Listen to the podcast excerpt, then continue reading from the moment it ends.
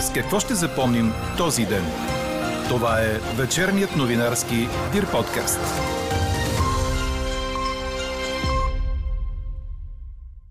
ГЕРБ се нуждаят изключително много от подкрепата на проевропейските избиратели и затова искат да се покажат като най-правоверните в тази ниша. Още от коментара на журналиста Иво Инджев за идеята на Бойко Борисов да има закон срещу ползването на руски газ, очаквайте след малко в подкаст новините. И още от темите днес. Изтекли документи разкриват лобистка дейност и приятелски настроени политици с компанията Юбер. Софийската градска прокуратура се зае да установи имало ли е полицейски чадър над Георги Семерджиев. Безумие след Уимбълдън. Ноле се смъкна до номер 7 в света, а Гришо влезе в топ 20. Говори Дирбеге. Добър вечер, аз съм Елза Тодорова. Това са подкаст новините от деня на 11 юли. През нощта вятърът временно ще отслабне. Утре минималните температури ще бъдат ниски за средата на лятото, от около 10 до 15 градуса. През деня отново ще бъде слънчево, но ветровито. Ще има временни увеличения на облачността без валежи. Дневните температури ще са от 26 до 31 градуса. Такава е прогнозата за вторник на синоптика ни Иво Некитов. Лидерът на ГЕРБ е гузен, че прокопа руския газов транзит и го плати с българските милиарди, а сега му предстоят избори и той се бори за проевропейския електорат у нас. Коментара направи журналистът Иво Инджев във връзка с идеята на Бойко Борисов, премиерът в оставка да внесе законопроект срещу ползването на руски газ. Той даде за пример държавите, които са оказали съпротива на традиционната руска агресивност в Европа и които са възприели линията да зависят колкото се може по-малко от Русия, макар и на по-високи цени. Например, една Полша, която се обърна към западните страни за снабдяване с въглеводороди, като Норвегия, макар и на по-скъпи цени. У нас, разбира се, менталитета, който е формиран знайно по какъв начин, все още витае в главите на хората, които са склонни да се кланят на всичко руско и е трудно да бъде променен ден за ден. Но, както виждаме, Путин е добър. Той, той ни помага да го постигнем с своите агресивни действия, защото не ние сме се отказали от руския газ, а руснаците ни откачиха от своя газопровод. Така че с а, помощта на Путин, мисля, че ще постигнем тази пълна независимост от Русия. Целият коментар на журналиста Иво Инджев очаквайте в края на подкаста, заедно с резултата от днешната ни анкета. Закон срещу ползването на руски газ. Подкрепяте ли? Междувременно доставките на газ от Русия към Германия спряха за 10 дни, за да бъде извършена планирана поддръжка на газопровода Северен поток 1, съобщи ДПА. Предвижда се притокът на газ да бъде възобновен рано сутринта на 21 юли. Иначе бившият премьер Бойко Борисов потвърди днес, че е за бързи предсрочни избори и че няма да подкрепи никоя от формациите за сформиране на кабинет в 47-то Народно събрание. Страната върви към катастрофа. Това са нашите виждания по въпроса. Бързи избори и ще има друга политическа ситуация. И тогава слагаме на масата принципите. Евроатлантически. Един път, втори път, който е за малките, големите, средните населени места и инфраструктурата. Борисов беше във врачанското село Лилече, където се срещна с новоизбрания кмет от ГЕРБ Вероника Ценова. Междувременно бившият втори в партията на Борисов, Цветан Цветанов, пък заяви, че е готов да мине на детектор на лъжата заедно с лидера на ГЕРБ, бившата енергийна министърка Теменушка Петкова и Томислав Дончев, който бе вице-премьер в последния кабинет на Борисов, за това как се е стигнало до изграждането на продължението на руския газопровод Турски поток през България до Сърбия. Темата беше повдигната миналата седмица, когато Цветанов заяви, че Петкова, Дончев и Борисов са провеждали срещи с хора от забранителен списък на Европейската комисия, а именно руснаци, които са прокарвали пътната карта на Турски поток. Плащането на сметки за ток, вода и парно с ваучери за храна се оказа невъзможно, съобщава Вестник сега. От началото на април бе разширен обхватът на предоставяните от работодателите купони, но електроразпределителните дружества, ВИК операторите и топлофикациите не желаяли клиентите им да се разплащат с тях, защото масово абонатите се разплащали през интернет, а не на каса, казват от Асоциацията на операторите на ваучери за храна. Те са направили опит да организират фирмите за битови плащания да приемат ваучери, но от финансовото министерство не са разрешили. По закон разплащането с ваучери трябвало да става директно с доставчика на услугата, а законова промяна при актуализацията на бюджета от 1 юли не се случи. От 1 септември средната учителска заплата да стане 2032 лева, а не педагогическите специалисти да получават средно 1134 лева. Това предлагат от Министерството на образованието като промяна, която да се случи с разпределението на средствата от актуализацията на държавния бюджет. Общо 150 милиона лева гласува парламентът като пари за увеличение на възнагражденията, за издръжка и храна, както и за национални програми в образованието. Социалното министерство пък предлага линията на бедност от 1 януари следващата година да е 504 лева. Проектът на постановление е публикуван за обществено обсъждане. Увеличението спрямо тази година е с 91 лева. Ръстът в линията на бедност ще разшири обхвата на хората, които ще имат право на социално подпомагане. Какво не се случи днес?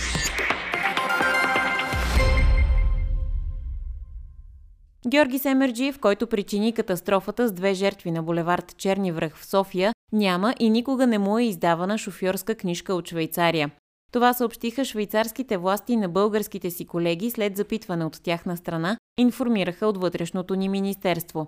Семерджиев е и с отнета българска книжка по времето на тежкия инцидент. Друга новост след катастрофата на 6 юли е, че полицайката Симона Радева, сочена за близка на бившия футболист, е временно отстранена от длъжност за два месеца заради нарушение на етичния кодекс на МВР. По непотвърдена информация на нова телевизия, Радева получавала по 2000 лева месечно, за да прикрива бившия футболист. Срещу нея е образувано дисциплинарно производство, а Семерджиев е с повдигнати обвинения за шофиране след употреба на наркотици и с фалшива книжка. Софийската градска прокуратура пък образува досъдебно производство, което да установи имало ли е полицейски чедър над Семерджиев. Специализираната прокуратура образува досъдебно производство за организирана престъпна група за набиране на лица или групи от хора с цел да бъдат използвани като кръводарители срещу облаги. Групата е действала в София от януари 2020 до вчера. На донорите на кръв са давани от 50 до 100 лева. Задържани са шестима души. Действията по разследването продължават. А здравната министърка освободи директора на онкологията в София доктор Стефан Константинов заради нарушения на закона за обществените поръчки. Константинов, който беше и здравен министр, пое болницата с дългове. В момента онкологията няма просрочени задължения, но все още има големи дългове. Миналата седмица Асена Сербезова смени шефовете на Пирогов и на Света Екатерина в София. Осем са вече областите, които по ниво на заболеваемост от COVID влизат в жълтата зона. След Бургас, Варна, Враца и София град, новите области са Софийска, Ямбол, Добрич и Перник. За последните две седмици средната заболеваемост е над 117 на 100 000 души население. Промяна има и в картата на епидемичната обстановка по региони, в която основен фактор е заетостта на интензивните легла. Западният регион, обхващащ Видин, Монтана, Враца, София град, София област, Перник, Кюстендил и Благоевград, от неделя е в етап 1. Той предвижда въвеждане на противоепидемични мерки с заповед на здравния министр.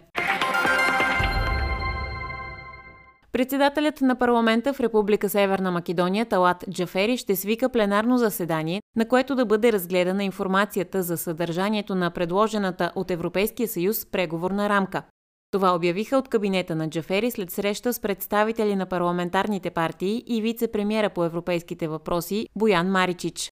Джафери ще предостави на народните представители информацията в формата, в която е била получена и няма правомощие да навлиза в съдържанието на документа, нито има процесуална разпоредба, която да позволява информацията да бъде върната на вносителя, посочват от кабинета му. Кога ще бъде свикано това пленарно заседание, обаче за сега не е уточнено. Четете още в Дирбеге.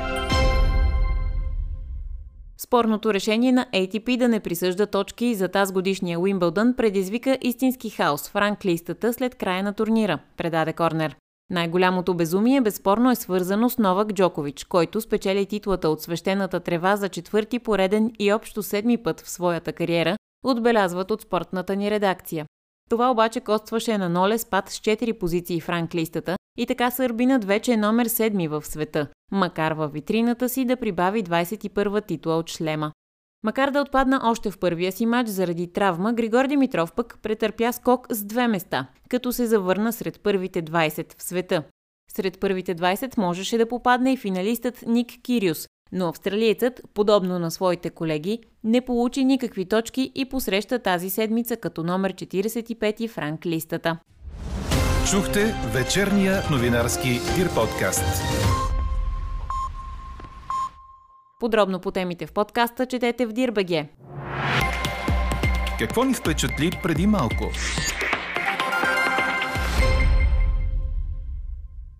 Високопоставени политици тайно са помагали на компанията Uber, разкри британският Guardian с помощта на Международния консорциум на разследващите журналисти.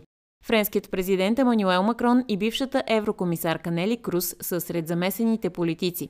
В повече от 80 000 имейла, с които журналистите разполагат, се вижда, че политиците са обещавали на Юбер да им помогнат да наложат бизнеса си в Европа. Компанията харчила по 90 милиона долара на година, за да привлече позитивно настроени политици.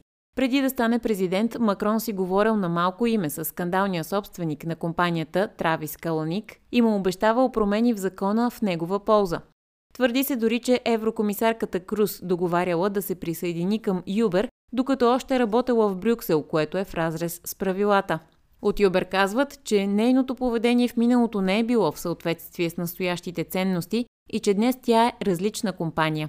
А Европейската комисия потърси обяснение от Нели Круз. Каква я мислехме, каква стана? Закон срещу ползването на руски газ. Подкрепяте ли? Ви питахме днес, а от над 3100 отговора в анкетата ни 89% са не. С закон или без закон страната ни върви в правилната посока – преустановяване на зависимостта ни от Русия. Коментара направи журналистът Иво Инджев във връзка с идеята на лидера на ГЕРБ Бойко Борисов, премиерът в оставка да предложи законопроект срещу използването на руски газ, който да бъде подкрепен от депутатите на партията. Според Инджев идеята има за цел да спечели повече проевропейски вод за ГЕРБ на предстоящите избори, а Борисов е гузен за това, че е прокарал руския газов транзит с български милиарди. С журналиста разговаря Елена Бейкова. Идеята на Бойко Борисов е да има 100% диверсификация, но без руски газ. Вие виждате ли някакво противоречие в тази идея? Тази идея е чисто политическа в момента, когато той е в опозиция и може да си позволи да предложи каквото и да било, за да изглежда пред евроатлантическия строй като юнак номер едно.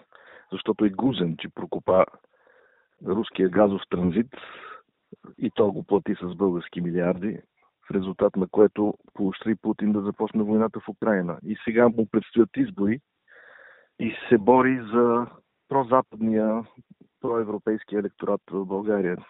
Това е в основата на неговата идея. Стратегически каква трябва да е целта ни според вас? Да купуваме най-ефтино или да правим всичко възможно да няма руски газ у нас?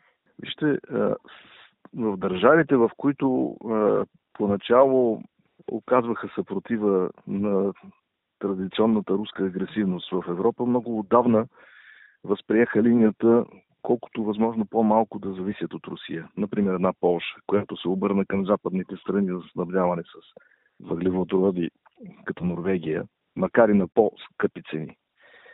У нас, разбира се, менталитета, който е формиран знайно по какъв начин, все още витае в главите на хората, които са склонни да се кланят на всичко руско и е трудно да бъде променен ден за ден. Но, както виждаме, Путин е добър. Той, той ни помага да го постигнем с своите агресивни действия, защото не ние сме се отказали от руския газ, а руснаците ни откачиха от своя газопровод. Така че с а, помощта на Путин, мисля, че ще постигнем тази пълна независимост от Русия.